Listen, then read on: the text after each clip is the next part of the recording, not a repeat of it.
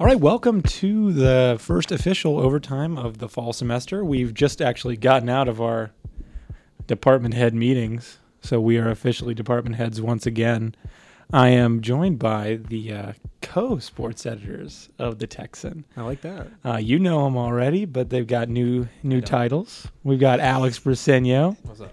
and we've got uh, Ross Burkhardt. Yo. I'm also a co-editor here, but my co is not here, so I'm just going to say I'm the full-blown podcast editor. I'm JT. Lindsay, um, and you know we've got a lot of news uh, in Texas football. That's basically all that matters on the 40 acres right now, other than trying to navigate add drop. But before we get into that, there has been big news um, on professional soccer's front, which uh, does not exactly raise a lot of attention spans in the state of Texas. But um, an MLS stadium has been approved to be constructed in Austin. Uh, the Austin City Council finally approved it. It's been a big movement for a while, but I'm curious, guys. You know, you you get to name the Austin soccer franchise. What are you naming it? Oh yes. Uh, all right. I'd probably go with the Austin.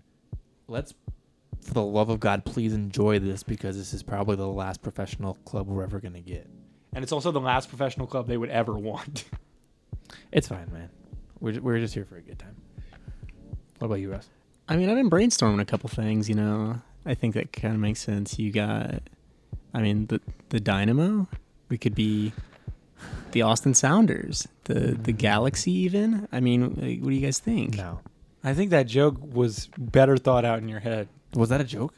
that wasn't a joke.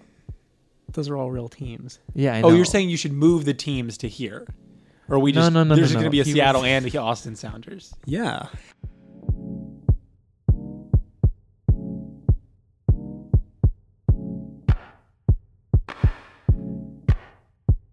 Um, Texas is uh, is back? Question mark? No.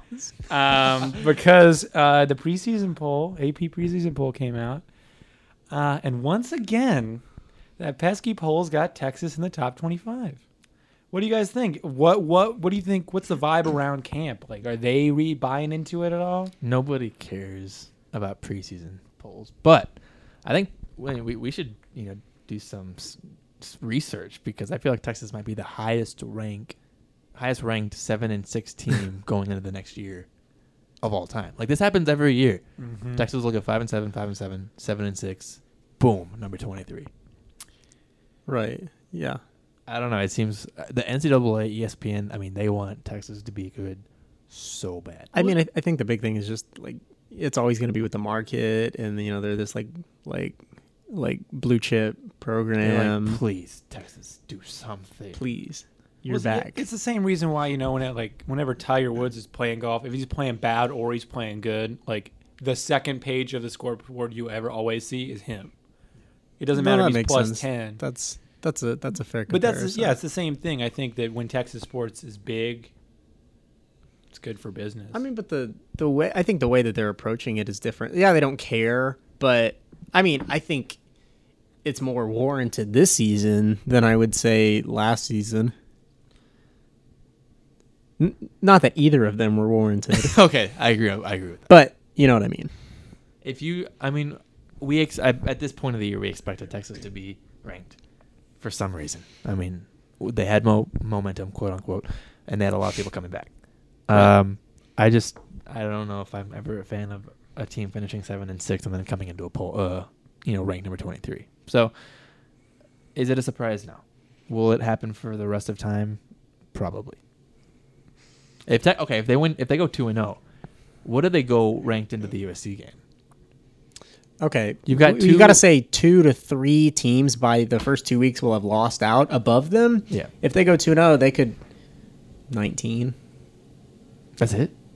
I don't think. I mean, those aren't those. Those wouldn't be crazy wins. I would Um, be surprised if they were above 19. If they if they were anything above that after Maryland and Tulsa. Tulsa, Yeah. then it's like they're they're definitely pushing for Yeah. this here. but beyond that, I wouldn't say that they should be any higher than 19th. well, you know, um, number twenty-three is probably a number too high for Texas this this preseason, but uh, You know who's going to play a big part in maintaining that rank? Number 11. Let's talk a little bit about that quarterback battle. Who won? I hear we have a winner. As of Monday morning, Tom Herman announced that Sam Ehlinger will be the starter for Texas' season opener against Maryland. Now, he said, barring some catastrophe between now and then, you know, then things might change. But right now, it seems like Sam has won that thing, which doesn't. I mean, anybody that's been following the program, I'm not sure that's much of a surprise. Um, but I, I was a bit surprised that Tom Herman announced it this early, which it. I mean, it isn't early, you know, for other programs. But last year he waited until the day of the game, so I, definitely wasn't going into today expecting to to get some type of announcement f as far as quarterbacks go. What do you tell tell us what you think about the quarterback thing? Yeah, I mean, I, obviously we've thought that it was going to be Sam for a while now, and that's kind of the indication that we've got. Um, but honestly, I'm I'm a bit surprised that Herman announced that today and that it wasn't going to be a game time decision. And and you know what he said later on in practice about how um, if something doesn't work out, you know, they don't come off out of the gate pretty hot, then maybe they'll throw in Shane for a spark. He wasn't. That's the thing. He he wasn't. He didn't slam the door on the op- the possibility of Shane Buechele seeing the field on September first. Well, my question is, should he have? Because if, if it sounds like if you know, how do you interpret that? If it's not quite working, we put Shane in for a spark. That doesn't sound that different from what's happened under Tom Herman last year, under uh, Charlie Strong the year before. That's actually a good question because I think um, while Sam has, I think, proven to be the starter at this point, maybe he hasn't done enough yet in his career. I mean, he played six games last year, started in six games, I should say, to, you know, slam the door shut on Shane. So maybe, you know, the extra motivation, maybe it'll, you know, jumpstart him right out of the gate and they come out really good against Maryland. But, I mean, if not, maybe the extra pressure on your back is, I mean, kind of what you need because while, like I said, while Sam is the starter, the gap isn't huge, I think, even going into Maryland. So I I think it was more toward Shane. I think he wants to keep Shane as invested as possible. I don't think he wants to lose him two weeks before the game. I, I think he wants him to believe that he has a chance. That you know, he said during the availability that he hasn't done anything wrong. They just feel like Sam is gives them the best chance to win. I, I think him not slamming the door on the two quarterback thing might be him trying to keep Shane invested, and you know, because it is going to be important it, that he does not lose the second quarterback. Another interesting thing is that he said uh, that you know Cameron Rising wasn't that far behind Shane. So, especially with the redshirt rule where you can play four games, I, I definitely think we'll see Shane at some point this year. Um, and he also, I mean, hasn't really slammed the door shut on the possibility of seeing a third quarterback. But as far as that comment, I, I think he's just really trying to make sure that Shane is as invested as possible. But the running backs, I mean, are we are we going with that? I mean, we've got three guys, and Tom Herman said they're gonna play three running backs in the season opener. I think it's kind of interesting how, um, like, word within the last couple of days has been that um, it was Toneil Carter over Keaontay Ingram, and then we've learned today that you know that that top group of running backs seem because he said that there wasn't really a, a depth chart, but more of like a couple different sets of groups with uh, with Danny Young and then um, Tre Watson. Tre Watson and Keaontay Ingram in that first one with uh, Toneil Carter and uh, Kyle Porter coming in that second group. So I mean, he pretty much. I mean, like I said, he said that he was going to play three running backs against Maryland, and so I think we already know who those guys will be. Mhm. Um, as far as Kyle Porter, I did not anticipate seeing him on the field come September first. Toneil Carter, I was a little surprised. I know he's had some issues taking care of the ball.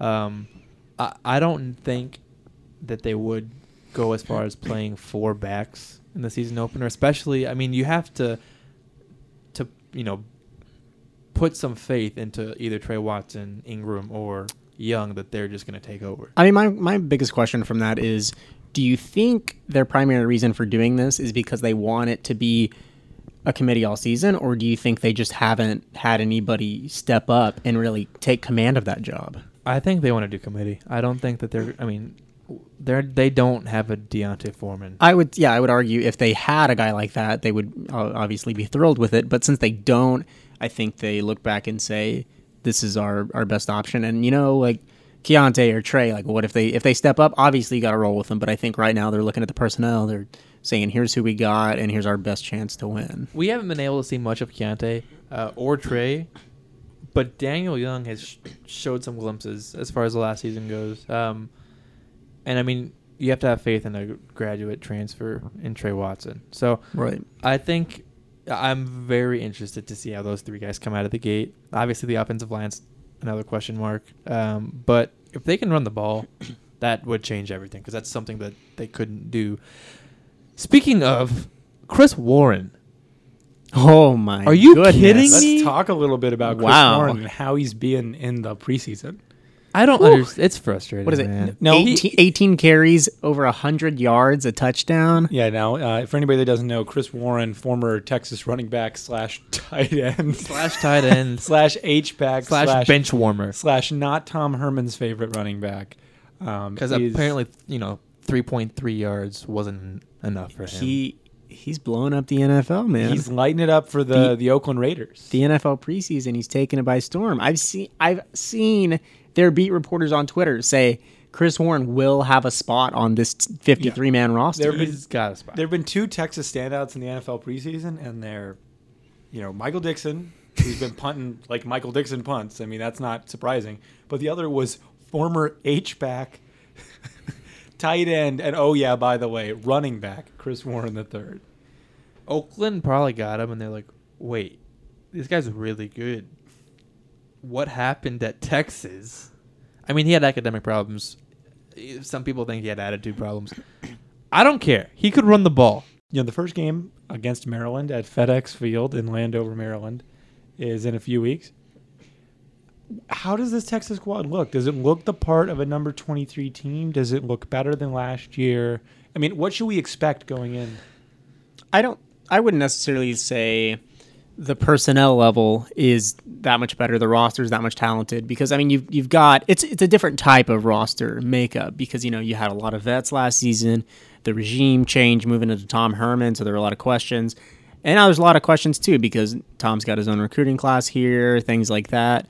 Um, I would say that the that the talent level that they're bringing in is roughly the same. I think it's just going to be what did they build off of from last year because it's been all talk since the bowl game that you know this is a a coherent team between the coaches and the players. So we're just going to finally see it on the field after a full offseason of talk. And does it feel like this personnel is more bought into the culture than last year? Absolutely. Um, they, that's all they've said. They've told us every time a player talks to us, we give. I mean, they they may they go out of their way to tell us. Every time, We- from media days to you know offseason camp, It's like, oh, we bought it. This is a different team. The second year means so much to us. Like, okay, you know, we can only write that so many times. But the the big question on the defensive side, I mean, Todd Orlando's a genius. Texas is lucky to have him. I mean, he's he's gonna be a head coach one day, and that's probably sooner rather than later. Um, but as long as he's here, that defense is going to be fine. They do have a couple of question marks at linebacker as far as depth goes, um, but I mean the defensive backs are just uh, out of. I mean, not, not out of this world, but they are strong. They've got a strong defensive back unit, um, and I don't expect a whole lot of a drop off from last year. Honestly, I mean, or like I said, Orlando can move pieces around like nothing. Uh, the offense is still. I mean, like it has been for a Mhm. while. It's still the biggest question. Um, the good news is Tom Herman at the offense won the scrimmage on Saturday, which I haven't heard in a while. He Todd said- Orlando said that that's happened before, but they haven't told us that ever Herman said that they had zero turnovers and one penalty in the- over a hundred plays. wow. the full game of the scrimmage. And so that's the. I mean, that was the theme of last year. They couldn't get out of their own way. I mean, they would make plays and they would just shoot themselves in the What foot. was it going back to the first practice, the first scrimmage that they had, and the the defense, they they got three turnovers Yeah, on them. So including a scoop and score. And so, I mean, I mean, take that. I mean, you, I don't know how much stock you want to put into that, but I mean, when the offense are, are they're not picking up wins left and right.